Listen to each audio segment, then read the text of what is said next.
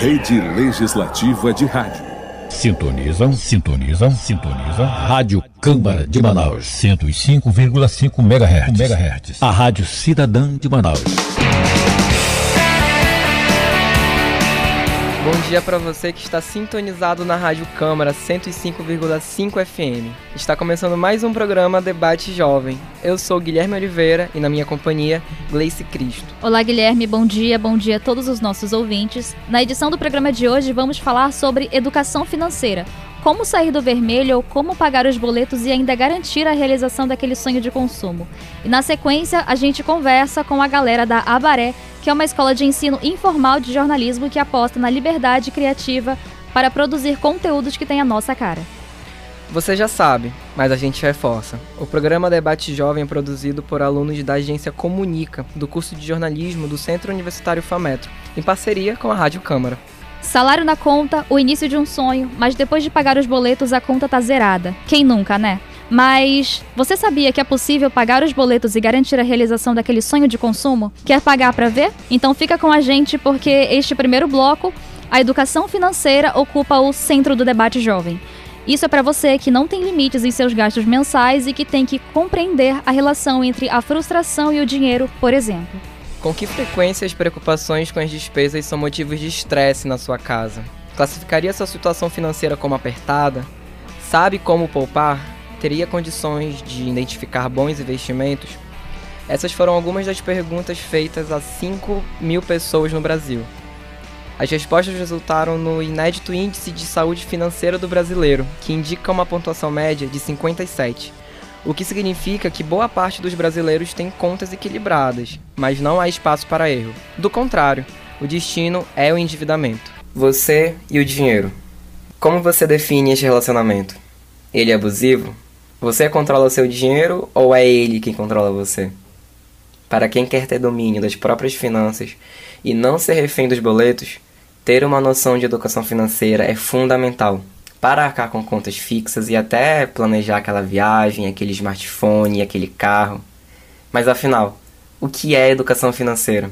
Segundo a Organização para a Cooperação e Desenvolvimento Econômico, o conceito de educação financeira é o processo que permite melhorar a compreensão sobre produtos e serviços financeiros e permite que as pessoas sejam capazes de tomar boas decisões monetárias. Ainda, a educação financeira te possibilita ser mais consciente quanto às oportunidades e riscos envolvidos em todos os tipos de investimento. Então, como diria Frejá, que você ganhe dinheiro, pois é preciso viver também, e que você diga a ele quem é mesmo o dono de quem. Olá, Juvenal Pinheiro, bem-vindo ao programa Debate Jovem. Olá, bom dia a todos. Bom dia. Você pode ficar à vontade para falar um pouco sobre a sua. Ok, eu sou Juvenal Pinheiro da Costa Filho, eu sou formado em Economia, graduado em Economia, tenho uma especialização em Finanças das Empresas, fiz o mestrado em Engenharia de Produção e doutorado em Administração Financeira. Sou professor da Universidade do Estado do Amazonas desde 2008, mas já, já leciono para o ensino superior desde 2000, desde 92, desculpe, já mais idade do que vocês todos aqui. Então já tenho alguma experiência nisso. Mas para falar sobre, sobre finanças, que é o objetivo aqui dessa nossa entrevista, estou à disposição de vocês para as questões. Agradecemos. Uh, vamos começar perguntando por que de a gente ter a impressão de que todo mundo que a gente conhece vive endividado. Qual a melhor maneira de controlar o progresso financeiro? É, essa questão de se, essa sensação de se ter dívidas, isso aí, ela vem da própria da própria utilização que se faz dos seus recursos. Eu costumo dizer para meus alunos o seguinte: seja familiar, seja numa empresa, ou seja num governo, a, a razão é bem simples. Você tem que ganhar mais do que você gasta. Como o seu ganho ele não é, não tem o seu, o seu controle, você não tem o controle sobre o que você ganha, você tem que fazer a gestão sobre o que você gasta. E sempre tem que ser essa conta, receita maior que despesa. Ou, no mínimo, receita igual a despesa, que a gente inverteria. Seria despesa igual a receita, porque a, receita não está sob o seu controle. Você não tem a gestão sobre ela. Você não pode aumentar seu salário amanhã e no outro, no outro mês de novo. Mas os seus gastos, sim. Agora, uma das coisas que faz com que os brasileiros se endividem mais começa da próprio, do próprio nosso sistema financeiro que tem a famoso crediário, a famosa parcela.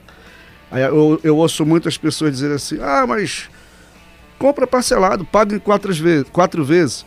Aí eu digo assim: mas não tem que pagar? Se eu comprar em quatro vezes, eu pago a primeira e não pago o resto? E aí, uma, uma questão bem simples aí que eu falo para todos, como. Eu não digo conselho, porque existe aquela de conselho, se fosse bom ninguém dava, né? Vendia. Mas é assim: você pode comprar parcelado. O, o, o parcelamento ele vem para você aumentar o consumo, a possibilidade de aumentar o consumo. Isso é, mas o controle tem que existir. Porque quando você faz uma compra parcelada, por exemplo, eu ganho mil reais mês, eu compro uma, eu faço uma compra parcelo em quatro vezes, 400 reais e parcelo em quatro vezes de 100. No próximo mês, a minha receita não é mais mil, ela já é 900, porque 100 já está comprometido. Só que nós brasileiros somos acostumados a ah, compra quatro vezes, no outro mês compra outra e quatro vezes. Aí chega uma hora que a sua receita mal dá para pagar essa o que você já tem comprometido. E não esqueçamos que nós temos os nossos fixos todo ano, todo mês, né? Todo mês nós temos uma certa quantia que seja você jovem, seja você já um adulto, seja você pai de família. Então esta é a sensação que, que, que nós sempre temos. E como fazer isso? Planejamento. Planejamento financeiro é igual você fazer um planejamento de uma viagem. Tá? É planejamento e você tem que principalmente mudar os seus hábitos.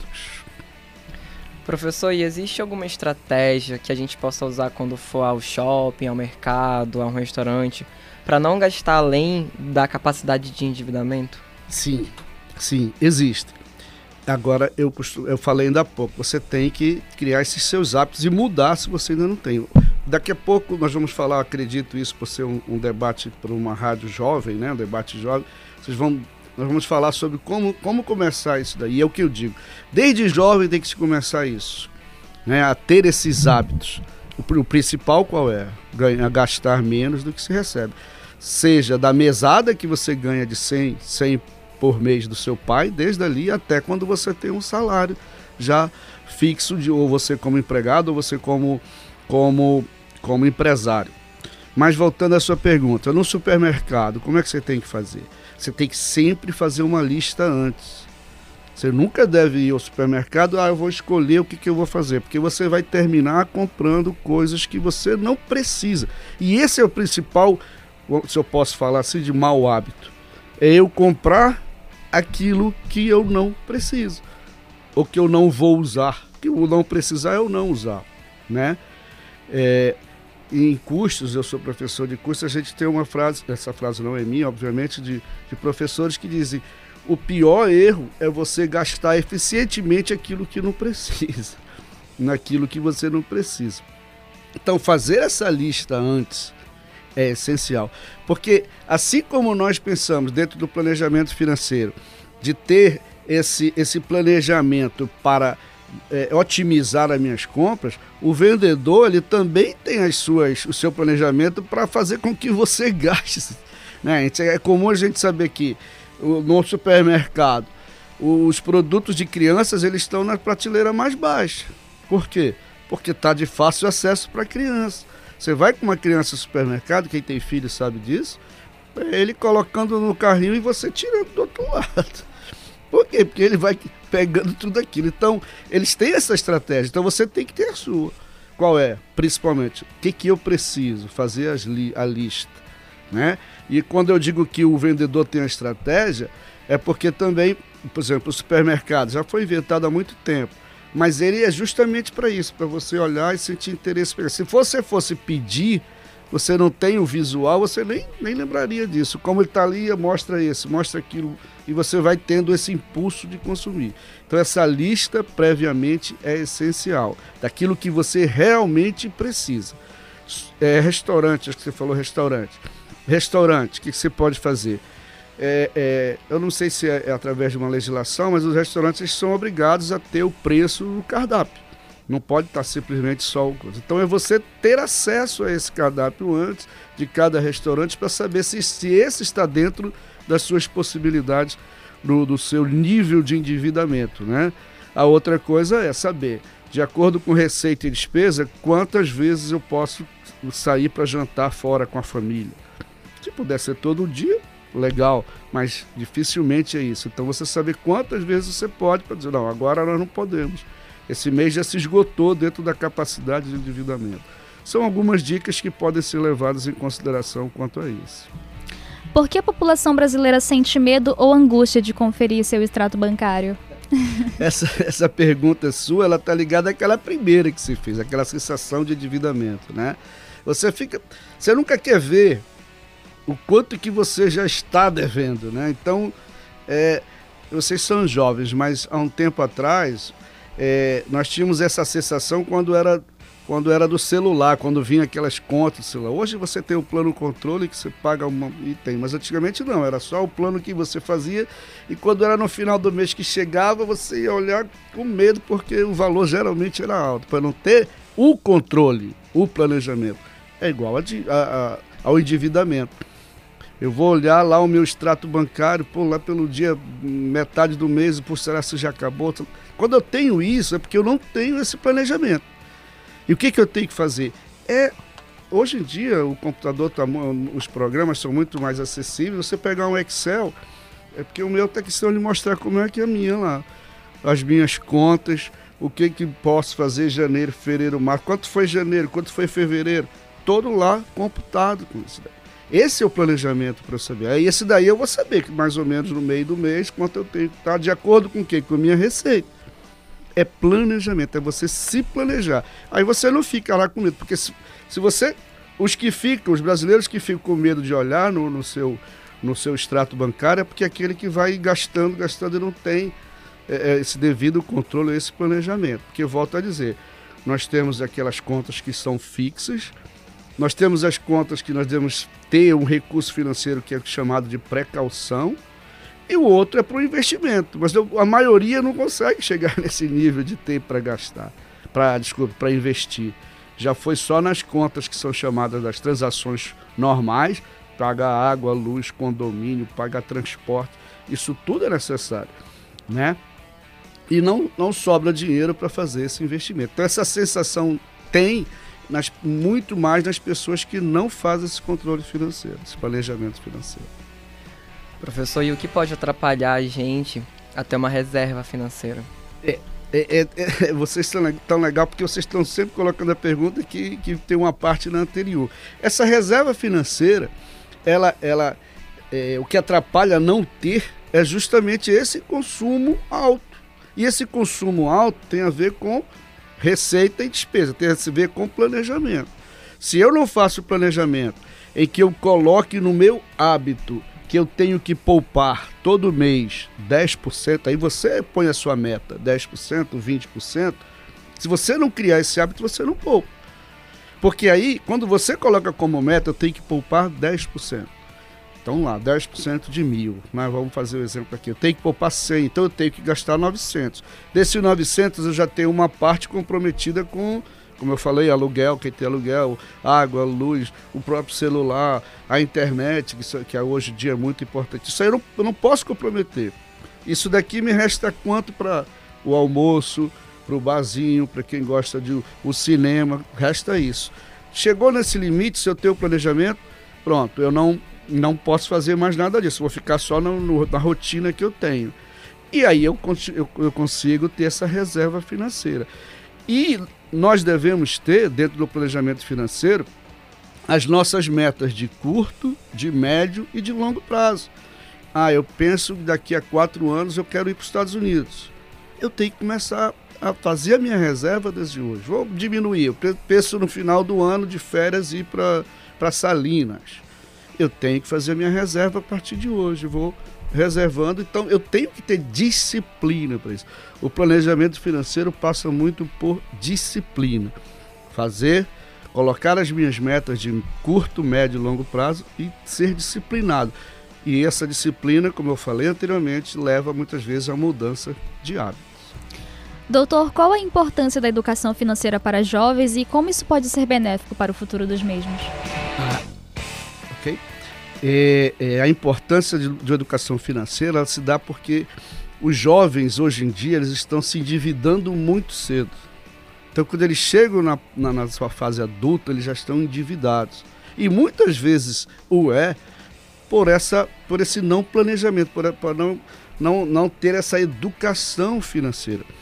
Aí eu volto a falar, eu talvez seja, esteja sendo muito repetitivo, mas a educação ela leva a essa mudança de hábitos ou manutenção de se você tiver. Se você tiver isso, lógico que orientado pelos seus pais, pelos seus padrinhos desde cedo, você vai conseguir chegar nessa sua fase adulta, se, principalmente sem esse endividamento. Já é uma boa parte, sem esse endividamento. E sem o endividamento, você quando começa a ter a possibilidade de, de, de oferir é, recursos financeiros através de remuneração, seja do trabalho, seja a remuneração ativa, remuneração passiva, aí você consegue realizar os seus sonhos. Então a importância da educação financeira ela se dá nesse sentido de você se organizar para que seus sonhos, né, e todo mundo sonha e é muito bom, principalmente os jovens, consigam atingir os seus sonhos o mais rápido possível.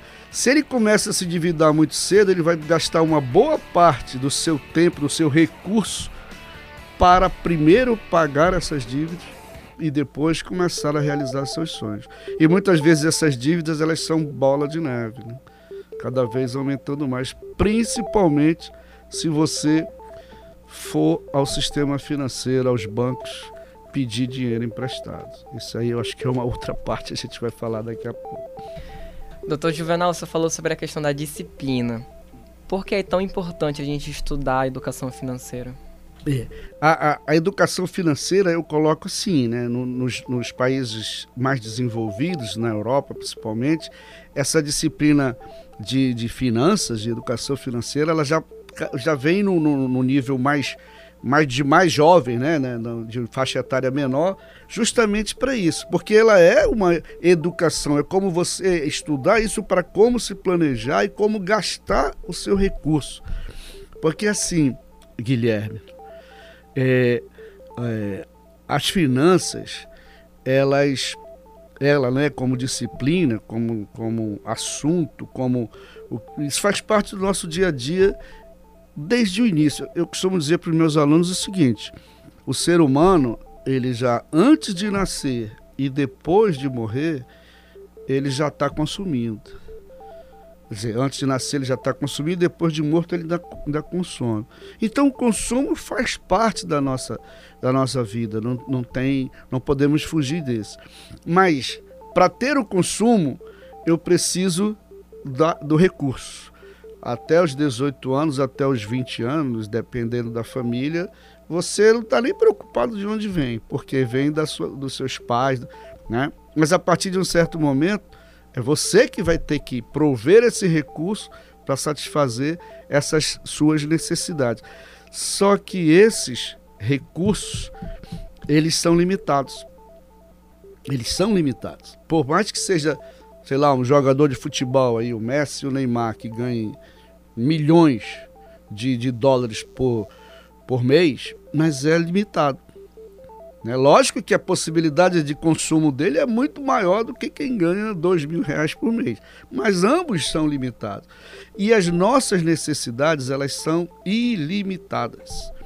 Nós, nós, quando eu falo nós, nós seres humanos mesmo, cada vez queremos mais, cada vez queremos melhor e cada vez queremos mais barato. A economia está aí para juntar isso daí.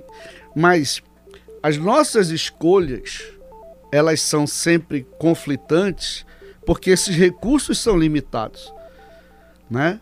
Eu, eu posso, pô, eu queria ter um carro, eu queria ter uma lancha, eu queria ter um jet ski, eu não posso, porque eu tenho que escolher. Por quê? Porque o meu recurso é limitado. Então, essa limitação de recursos nos leva sempre a escolhas. E essas escolhas, elas têm que tá, estar de acordo com o que é mais útil para a gente. Aí vem as escalas. Né? Primeiro é, é, sobreviver, depois é ter que se alimentar, depois eu tenho que investir, tenho que morar. Tudo isso vem numa escala. Até o último é o lazer, por exemplo. Mas temos que fazer essas escolhas. O senhor já falou bastante de o planejamento financeiro pessoal, mas qual classe o senhor considera que deve mais?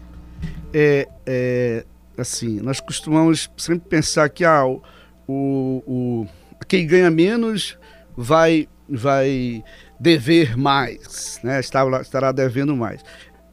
Não deixa de ter uma relação lógica, mas, mas tudo vai depender desse planejamento, desse planejamento financeiro. Porque na conta matemática é bem simples. Se eu ganho é, mil e eu gasto 900, eu estou gastando menos do que ganho. Se eu ganho 10 mil e, e gasto 9.900, o nível é o mesmo, sobrou 100 de cada um. Só que, obviamente, quem, ganha, quem tem maior recurso financeiro tem a maior possibilidade de gasto. Isso é óbvio. Tá? Mas em termos de endividamento, é igual. O limite de 10 mil é 10 mil e o limite de mil é mil. Se eu, ganho, se eu gasto menos e consigo viver com mil, eu estou no mesmo nível que ele. Isso aí a gente diz que o grau de riqueza não se dá pelo quanto mais você ganha, e sim por quanto você gasta. Essa é a relação. Tá legal? Professor, e como o senhor pode aconselhar o pai, a mãe que está nos ouvindo agora em casa a estimular o seu filho a poupar e pensar no consumo de uma forma mais consciente? É, isso, isso, é muito importante e faz parte daquilo que eu falei anteriormente sobre é, essa orientação aos jovens dentro desse planejamento financeiro. E começa, Guilherme, com, com, essa, com isso. Olha, você tem que sempre gastar menos do que você é, ganha. E aí, como eu disse anteriormente, seja, começa lá pela, pela mesada. Né? Eu dou para meu filho 100 reais por mês. Ele tem que limitar os seus gastos a 100 reais. Lógico que se eu dou 100 reais por, por mês para ele, mas muitos outros, outros produtos eu vou prover para ele isso, né? Enquanto ele é adolescente. Mas daqueles 100, ele tem que saber usar e gastar menos para ter essa poupança, aprender a fazer essa poupança. Se ele faz isso, ele quando ele tiver a sua própria renda, ele vai continuar fazendo. Volta a ser o que? A disciplina, volta a ser os hábitos. E o que, o que acontece na maioria das vezes, é que ah, o, o filho gasta mais, aí pede do pai. Aí o pai põe de novo. Aí ele começa a dizer assim: não, se eu gastar, ele vai me dar. Então, a disciplina, novamente, essa, essa expressão, ela tem que começar aí. O pai não prover quando ele passar, não, só quando você receber de novo.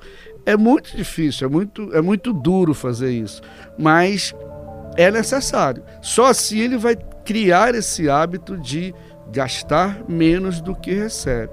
Quando passar para 200 a mesada dele, ele aumenta a possibilidade de, de consumo mas está limitado nisso. E é interessante sempre ter essa reserva, gastar menos para poder ter essa reserva. Por quê? Porque ele pode ter é, é, desejar comprar algum outro produto que esteja além dessa, desse seu recurso. Então, com a poupança que ele faz, ele com um determinado período de tempo ele vai conseguir adquirir isso. E quando ele consegue fazer isso, é, pode, pode ter certeza que é uma satisfação pessoal muito grande. Ah, doutor, como você enxerga eh, os riscos desse consumismo infantil no orçamento da família? É grande. Se não tiver esse, esse, esse controle né, dos pais, principalmente, porque infantil, quando você fala infantil, ele ainda não tem aquela noção de valor. Ele não tem noção de valor. Ele vê o produto, principalmente através de, de exposição em, televisor, em televisão ou no, no, no, na própria internet, ele, ele quer consumir. Né? Mas ele não tem essa noção de valor. Então, esse consumismo infantil, se ele não for freado, se ele não for trabalhado mais de uma forma é, educativa, né? não é dizer simplesmente não por não, é não, mas explicar por quê ele, ele vai influenciar na, na, na, na, na remuneração da família, porque o pai vai tirar de algum lugar, porque o recurso é limitado, para poder satisfazer a vontade do, do filho. Eu posso dar um exemplo pessoal, se vocês me permitem, que o que eu fazia com meu filho é o seguinte, porque é assim, vocês sabem que o, o pai e a mãe, eles educam, mas o tio ou o padrinho, eles, eles estragam tudo. Então é sorvete para cá, não sei o que para lá. Se tiver ainda mais condições, então aí ele fica acostumando. Então, com meu filho fazia assim, ele ia muito pro shopping com a mãe, com a tia, com não sei o quê, e comprava tudo para ele. Quando eu ia, dizia, não, não é toda vez que vem ao shopping você tem que levar presente. Né? Quando for seu aniversário, quando for Natal, aí assim, mas então se eu quer um presente, vá lá. Você está vendo esse número aqui? É o preço. Então, se tiver três números, esquece. Papai não vai comprar. Tem que ser dois. Ah, tem que ser dois. É, é mas o primeiro não pode passar de três. então, é, é criando limites, né? criando limites. Por que, que toda vez eu vou ter esse? Porque ele olha o produto, eu quero esse. Ele quer saber quanto custa. Não, quantos números tem? Tem dois números, pai. Mas o primeiro, come... ah, o primeiro começa com sete. Então, papai não pode. E foi criando assim. Então, às vezes, ele já vinha, pai, pai, esse aqui, esse aqui, esse aqui começou com dois. Então, bora, é cidade. É criando esses limites aí, senão ele vai influenciar no meu orçamento, mas quando se eu tirar lá da, da comida para poder dar presente para ele, ele vai reclamar. Né? Mas ele não quer nem saber nesse sentido. Então é, é nesse sentido que prejudica, mas você tem que educar. Você não tem que negar. Negar ou não é necessário também às vezes, mas sempre explicando o porquê, educando nesse sentido. Como você educa para a vida, a, a, a, educação financeira também é nesse sentido, tá? Sobre a educação financeira aos nossos filhos, que o senhor acabou de falar, qual você acha que é a maior dificuldade na hora de conversar sobre dinheiro com as crianças? E como a gente pode reverter essa dificuldade?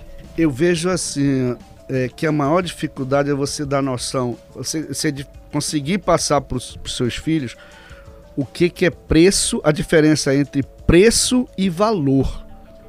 Tá? Preço é fácil, mas o valor daquele produto. Né? E às vezes, eu vou confessar para vocês que a, que a, minha mulher não escute, mas às vezes até a minha mulher tem essa, tem essa dificuldade de ver essa diferença. Ah, mas porque.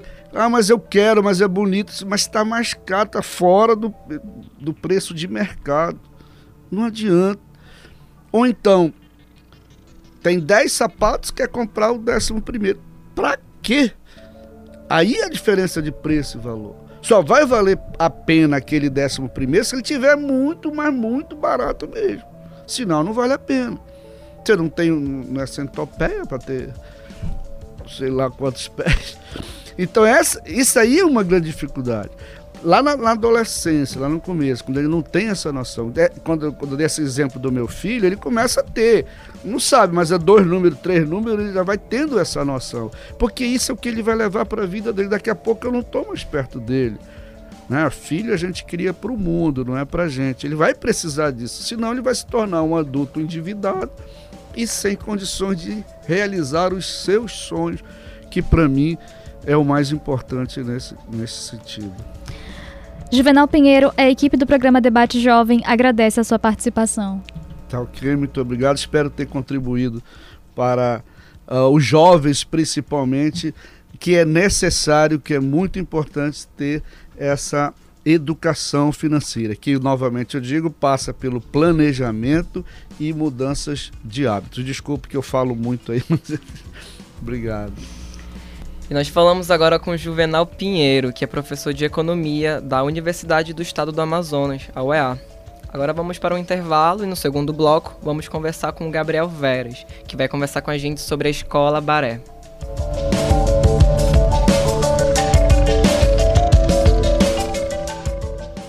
Cento e cinco vírgula cinco megahertz. Debate jovem. Eu achei que você ia contar. Debate jovem. Debate Jovem. Debate Jovem. Debate Jovem. E voltamos com o programa Debate Jovem, e agora no segundo bloco, aqui na Rádio Câmara 105,5 FM. Eu sou o Guilherme Oliveira. E eu sou Gleice Cristo. No primeiro bloco, entrevistamos Juvenal Pinheiro e conversamos sobre educação financeira. E agora, no segundo bloco, a gente conversa com Gabriel Veras, que é jornalista e um dos fundadores da Abaré. A repórter Iana Diniz fala mais sobre isso. A Abaré é uma escola de ensino informal do jornalismo, com enfoque em educação midiática estratégica utilizada para alcançar as populações periféricas, principalmente os jovens. O grupo realiza trabalhos presenciais nas comunidades e promove também oficinas, cursos e debates online. É uma forma construtiva, independente e experimental, usando o jornalismo como ferramenta de mudança. O objetivo é fortalecer a criação de um espaço de crítico da mídia que potencializa novos modelos de conteúdos jornalísticos em Manaus. São jovens que produzem matérias para combater a desinformação. A proposta é abordar temas que vão além do noticiário factual e propor que o jornalismo sério e responsável alcance o um número máximo de pessoas e que seja valorizado por sua contribuição na formação de uma postura crítica diante dos problemas sociais. E aí, Gabriel, seja bem-vindo ao programa Debate Jovem. Como surgiu a iniciativa? Qual é o objetivo da Abaré? Olá, é, então Guilherme, Gleice. A Abaré, ela surge muito de um contexto onde eu e um grupo de amigos, nós estudamos na UFAM, e nós éramos muito envolvidos nos debates dentro da universidade. Só que quando a gente entra no mercado, a gente percebe que às vezes o que a gente está discutindo na faculdade, na universidade, não é o que está sendo discutido pela população, não é o que está sendo discutido pelos profissionais. E a gente percebe que muitas das vezes as pessoas não entendem o que a gente está fazendo enquanto jornalistas. Então, a Baré surge nesse sentido de que a educação ela pode ajudar as pessoas a compreenderem melhor nosso papel enquanto jornalistas e a fazerem com que o jornalismo faça sentido para elas, de forma com que a gente consiga então ter um trabalho melhor para todo mundo. Quantos jornalistas trabalham na empresa no momento? Atualmente a gente tem uma equipe de seis pessoas. É, nós somos três fundadores e mais três novas pessoas que se juntaram a gente. E a gente está bem dividido nesse questão de fomentar o jornalismo local e de trazer também a educação midiática. Você poderia explicar pra gente o porquê o nome da escola é Abaré? Essa é uma história engraçada. Abaré é uma palavra aruac, que é um dialeto indígena, e que significa é, uma relação de amizade, né? Então, amigo, amiga. E é muito do que a gente era, né? A gente, nosso grupo era um grupo de amigos que, né, entre outras coisas, era também jornalista. Então, antes de a gente é amigo. E, e é muito também do que a gente acredita que devam ser as de como devem ser as relações dentro do jornalismo. Nada muito engessado, mas uma relação mais informal, então mais colaborativa. E é muito disso que a gente quer passar através dessa ideia de abaré. É uma, também uma amizade, né? Não é nada tão forçado. Qual foi a maior dificuldade que tiveram ao criar a escola Baré? Olha, foram muitas. É, mas eu acho que o principal delas, é, acredito que como todo mundo no último ano, tem sido a pandemia, né? A Covid-19 veio pra a gente aprender a viver de uma forma completamente diferente. Quando a gente pensou na Baré, a gente pensou num mundo onde a gente podia se encontrar pessoalmente, a gente podia fazer as oficinas, as nossas atividades presenciais. Só que ela surge já no meio da pandemia, já em, quando a pandemia já em curso, há um ano atrás. Então a gente teve que readaptar tudo que a gente tinha imaginado e pensado para essa realidade de pandemia. Para como é que as pessoas estão consumindo jornalismo de casa, né, pelo computador, pelo celular, pela TV, mas sem estarem nas ruas, né? Então acho que isso foi um grande impacto, algo que a gente está tentando ainda até hoje absorver. Gabriel, e como fazer um jornalismo mais humanizado? E como a Baré trabalha para que isso seja efetivado? Essa é a pergunta de um milhão de reais. Como fazer um jornalismo mais humanizado? Mas a gente tem algumas saídas. É, na Baré a gente acredita muito que a diversidade é uma chave muito importante para o jornalismo. Porque quando a gente tem uma equipe diversa de pessoas que estão fazendo jornalismo, uma equipe diversa de pessoas que estão colocando seus pontos de vista e construindo as narrativas, isso também contribui para que as pessoas sejam melhor representadas. E isso não vai não apenas né, de ser aquela pessoa branco heteronormativo que está contando a história, mas que nós temos várias visões e várias versões para a história. Então a diversidade, para a gente, a gente acredita que é um, um passo muito importante para humanizar o jornalismo, né? Uma diversidade de vozes, tanto na produção quanto nas próprias matérias. E além disso, é claro, o debate constante. É, uma vez eu tive um encontro com uma jornalista e eu estava nisso de carreira, eu perguntei a ela é, que dica você daria, né, para um, um jornalista que está começando? E ela me falou, olha, eu acho que a maior lição que a gente tem que ter é aprender a ouvir. Porque a gente tem muito a dizer, a gente tem muitas ideias formadas, mas ouvir também. Então, os espaços de diálogo, de debate são muito importantes e podem construir muito no cenário do jornalismo. Como é fazer jornalismo em meio à pandemia? Quais os maiores desafios? Nossa, uh, acho que o principal desafio de ser jornalista durante a pandemia é o desafio humano, né? Porque aqui em Manaus, principalmente, a gente teve muitos colapsos, muitos dramas. E você, antes de tudo, é um ser humano. E o jornalista tem meio que aquela função de fazer o, o crivo, né? De, de, de peneirar, de, de ver o que, que, o que, é verdade, o que, que é mentira, o que, que vale a pena ou não. Então a gente acaba absorvendo muitas informações que às vezes não são repassadas para as pessoas. E se, se o que as pessoas já consomem no noticiário é muito penoso, né, muito pesado, imagine o que a gente, jornalista, está consumindo antes disso, né? Então, é realmente eu acho que é um lado humano o desafio do jornalista, de não se deixar levar pelos diversos problemas da pandemia, é, problemas mentais mesmo, né? Porque a pandemia tem sido muito cansativa para todo mundo. E você falou sobre as dificuldades que a pandemia impõe. Você pode falar o que sente que mudou no jornalismo desde o começo da pandemia? E existem muitas diferenças? Olha, eu percebi algumas, algumas mudanças, mas eu vou dizer uma que eu acho que é bem interessante da gente analisar.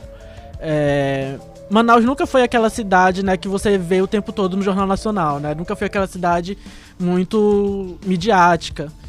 E por N motivos, Manaus acabou chamando a atenção das pessoas. O Amazonas acabou chamando a atenção das pessoas durante a pandemia. Então, eu acho que isso foi uma grande oportunidade da gente conseguir é, ganhar espaço para colocar as nossas narrativas, as nossas visões de nós, enquanto jornalistas amazonenses, enquanto pessoas que moramos aqui, que conhecemos essa realidade, de nós contarmos também a nossa história. Então, acho que esse é um, é uma grande, é um grande momento que a pandemia nos proporcionou. Se um estudante de jornalismo que estiver nos ouvindo e quiser fazer parte do projeto, como ele pode fazer para participar? Olha, eu acho que antes de tudo, é, você pode entrar em contato com a gente pelas redes sociais, é, Abaré Escola, em todas as redes sociais, encontra a gente lá facilzinho. E come vamos começar com esse diálogo, né? Abrir esse diálogo está sempre aberto. A gente, durante essa pandemia, tem feito várias reuniões, vários debates via Zoom, essa coisa toda. Então a gente está sempre aberto. Então pode ir lá mandar uma mensagem, a gente vai responder, mandar um e-mail pra gente também, tem tudo lá. De lá você já encontra a gente, já consegue abrir essa ponte. Gabriel, e falando sobre as expectativas, o que vocês planejam para o futuro da Abaré? A gente tem pensado em muita coisa, mas é, a gente quer muito investir realmente nessa questão de educação midiática. Porque como eu falei, a pandemia acabou mudando um pouco nossos planos, né? Mas a gente acredita que a educação midiática é uma forma muito importante da gente entrar em contato com o público, pessoas que não fazem parte desse mundo da comunicação, né? E pessoas que estão em contato com as notícias, mas que às vezes não entendem por que as coisas são assim, não entendem por que, às vezes, uma mesma notícia, um mesmo fato, tem duas versões completamente diferentes dependendo do, do veículo, né? Dois jornais diferentes, quanto histórias diferentes.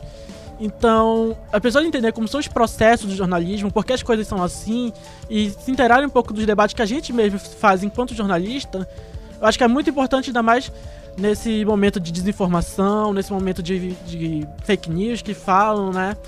Pra gente poder realmente crescer enquanto sociedade e fortalecer a democracia, né? Porque o jornalismo é um instrumento da democracia também. Por que você escolheu o jornalismo? Você pode contar um pouco da sua história? Ah, jornalismo foi, foi um sonho antigo. Eu, desde criança, queria ser jornalista. E foi algo que, que eu nunca consegui tirar da minha cabeça. Já pensei em fazer várias coisas, mas jornalismo nunca saiu da minha cabeça. E eu acho que realmente essa perspectiva do jornalismo de você é, poder amplificar vozes que já existem, vozes que já estão aí, e que muitas vezes não têm o, o devido holofote, e dar essas perspectivas para que as novas narrativas sejam contadas, outros pontos de vista, né? Realmente diversificar o jornalismo, eu acho que é, é algo que me impulsiona hoje em dia a me manter no jornalismo. De que a gente consegue é, não mudar o mundo, né? Mas mudar as micro-realidades que a gente está inserido, né? Mudar as visões de certas pessoas e fazer uma ação mais micro, mas que tenha um resultado mais efetivo. Acho que a gente tenho esperança no jornalismo. O nosso lema é jornalismo sim, né? Porque a gente acredita no jornalismo e a gente defende o jornalismo. E o que o Abaré faz para combater as fake news? A gente fez, a gente tem desenvolvido várias ações desde a educação midiática, a gente fez várias postagens e várias ações, inclusive presenciais, é, falando para as pessoas, né, dos perigos de você é, ir consumindo qualquer notícia que chegue no, no seu celular, no seu, nas suas redes sociais. a desconfiarem e várias ações nesse sentido. E também várias ações com jornalistas, né? Para que nós, enquanto grupo de profissionais, possamos também é, ter um trato melhor na forma como nós lidamos com a notícia. Então, a gente acredita que fortalecer o jornalismo local, né, fazer com que as pessoas confiem e entendam o jornalismo que é produzido aqui, fortifica as, as fontes confiáveis e também dialogando com as pessoas para que elas passem a desconfiar do que não é confiável, né? Então, são os dois ramos que a gente trabalha, muito em, em educação, em debate, mas também em formação. Você acabou de falar de ações, mas pode nos contar o que mais marcou você? Olha, eu acho que nós tivemos um, uma ação ano passado. Ano passado foi ano, um ano eleitoral, né? 2020, um ano atípico, mas um ano eleitoral. E, e as eleições sempre são um, um momento muito sensível da sociedade, né? E a gente fez uma série de ações realmente de conscientização, de sensibilização, para que o voto fosse mais consciente para que as pessoas pudessem se informar melhor na hora de, de escolher seus representantes. Então nós fizemos uma ação presencial na, na Feira da Compensa, é claro, com todos os cuidados necessários, todo mundo de máscara, com álcool em gel, e nós entregamos alguns folhetos e conversamos com algumas pessoas, né, sobre desinformação, sobre as notícias fakes, para que elas pudessem ter isso em mente na hora de, de, de votar, né, de desconfiar de, do que está sendo dito e do que não está sendo dito. E logo em seguida surgiu uma, uma oportunidade muito interessante também, que foi de fazer uma checagem, checagem de fatos de um debate eleitoral. Que é uma experiência ainda um pouco nova aqui em Manaus, né? A gente não tem nada muito consolidado de checagem. Então, foi algo muito desafiador, tanto da gente ter essa ação presencial, que foi um risco calculado né, em meio à pandemia, mas que a gente achou super necessário para ter esse contato mais direto com a população. E depois de colocar nessa situação de fazer uma checagem, né? Que é algo, de certa forma, inovador e que chamou muita atenção. Gabriel, como a vê as mudanças no jornalismo em relação aos jornalistas multitarefas? A gente vive numa sociedade multitarefa, né? Hoje em dia, você tá olhando para mim, mas você já tá pensando na próxima. A gente vive uma sociedade muito multitarefa, né? Então, de certa forma, é natural que o jornalismo absorva um pouco disso. Mas a gente também acredita que o jornalismo, para ele ser de qualidade, ele precisa que as relações de trabalho também sejam, de certa forma, é, menos sufocantes para o jornalista. Então, a gente percebe que em alguns veículos a gente tem essa questão de um jornalista que acaba tendo que se desdobrar para fazer mil coisas e você faz mil coisas, mas acaba não fazendo tudo direito, né? E quando a gente tem essa responsabilidade enquanto jornalista, justamente é um trabalho muito sensível, né? De como você está lidando com a informação, de como isso vai atingir o público. Então, é algo que é inevitável, mas que traz sérios riscos, né? Esse meio multitarefa. E é algo que a gente está aprendendo a viver ainda, porque é, é, é o, o, século XXI, né? A gente está vivendo as mudanças enquanto elas estão acontecendo. Então, a gente está se tornando cada vez mais multitarefa e está tendo que trabalhar dessa forma. Então, é muito novo para o jornalista, é uma posição às vezes desconfortável e que a gente ainda tem que olhar com muito cuidado. É, como têm sido as ações da cobertura da vacinação no Amazonas nesse momento?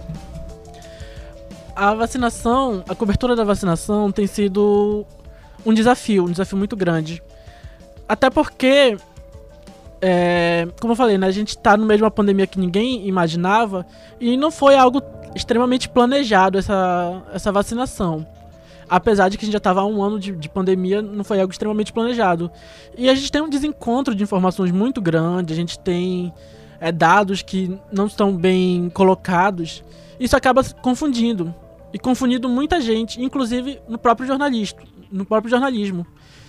Então, eu acho que é um trabalho meio que de formiguinha de você apurar além daquilo que está sendo dito, né?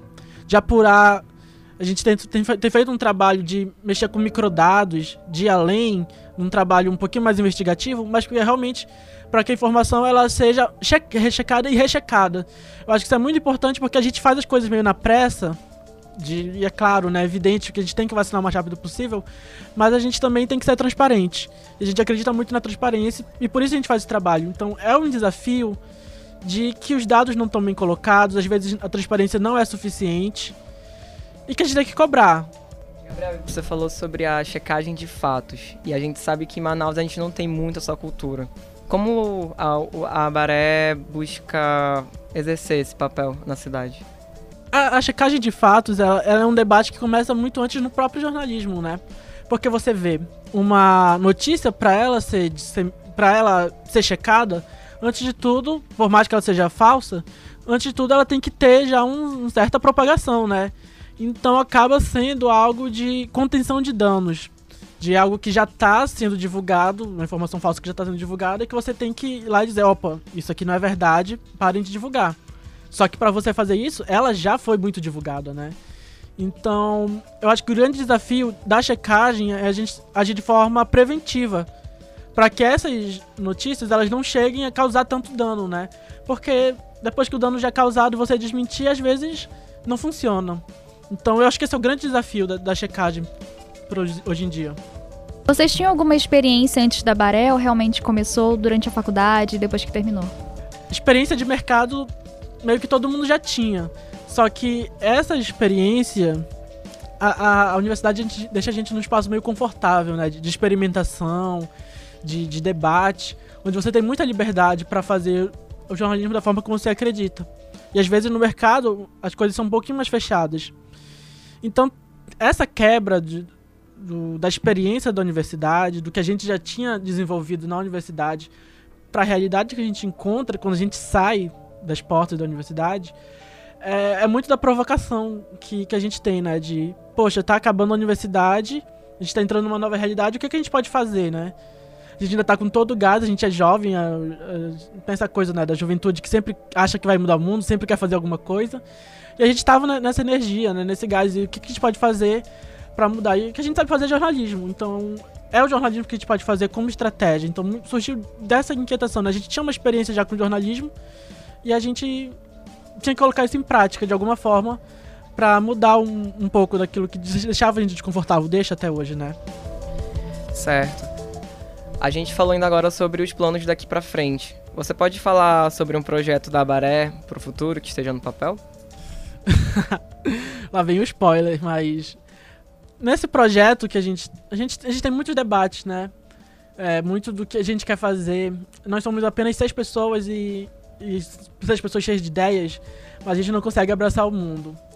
É, então a gente realmente resolveu focar muito em educação midiática e a gente está querendo fazer algo mais no sentido de formar professores, de formar pessoas que estão nesse mundo da educação para que essas informações, esse, esse know-how, ele seja também compartilhado, né? Para que não fique só entre o mundinho de comunicação, entre esse seleto grupo de pessoas que trabalham na área de jornalismo, mas para que ele alcance também outras pessoas. Então, a nossa intenção, que a gente está focando muito a partir de agora, é né, meio que elaborar alguma ferramenta, algo que a gente consiga entrar em, entrar em contato num diálogo mais forte com é, profissionais de educação, para que esses profissionais possam também colocar a educação midiática em pauta nas escolas, né?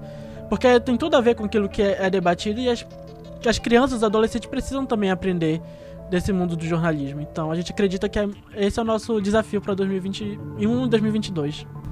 Você poderia informar aos nossos ouvintes as redes sociais da Abaré? Claro, com todo prazer. É, arroba Abaré Escola, a gente está no Instagram, a gente está no Facebook, a gente está no Twitter, tudo com o mesmo arroba. Então é muito fácil de encontrar a gente por lá. Como eu falei, a gente está um canal aberto, você pode seguir a gente, claro, você pode curtir nossas publicações, mas você pode mandar mensagem, você pode trocar uma ideia com a gente, que a gente está sempre aberto. Gabriel Veras, a equipe do programa Debate Jovem, agradece a sua participação. Muito obrigado. E vamos para mais uma dica de séries e filmes. O Homem que Mudou o Jogo é um filme que conta a história do gerente de um time de beisebol. Ele está sofrendo com um orçamento apertado para gerenciar sua equipe. O filme pode servir de inspiração para aprender a lidar com o dinheiro, mesmo diante das adversidades e situações difíceis. Não importa a situação, o que vale é encarar a realidade e descobrir como resolver os problemas sem perder a calma.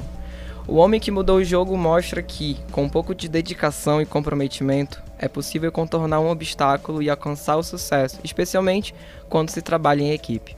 Em The Post, A Guerra Secreta, Cat Graham é dona do The Washington Post, um jornal local que está prestes a lançar suas ações na Bolsa de Valores, de forma a se capitalizar e, consequentemente, ganhar fôlego financeiro. Ben Badley é editor-chefe do jornal, ávido por alguma grande notícia que possa fazer com que o jornal suba no patamar do sempre acirrado mercado jornalístico.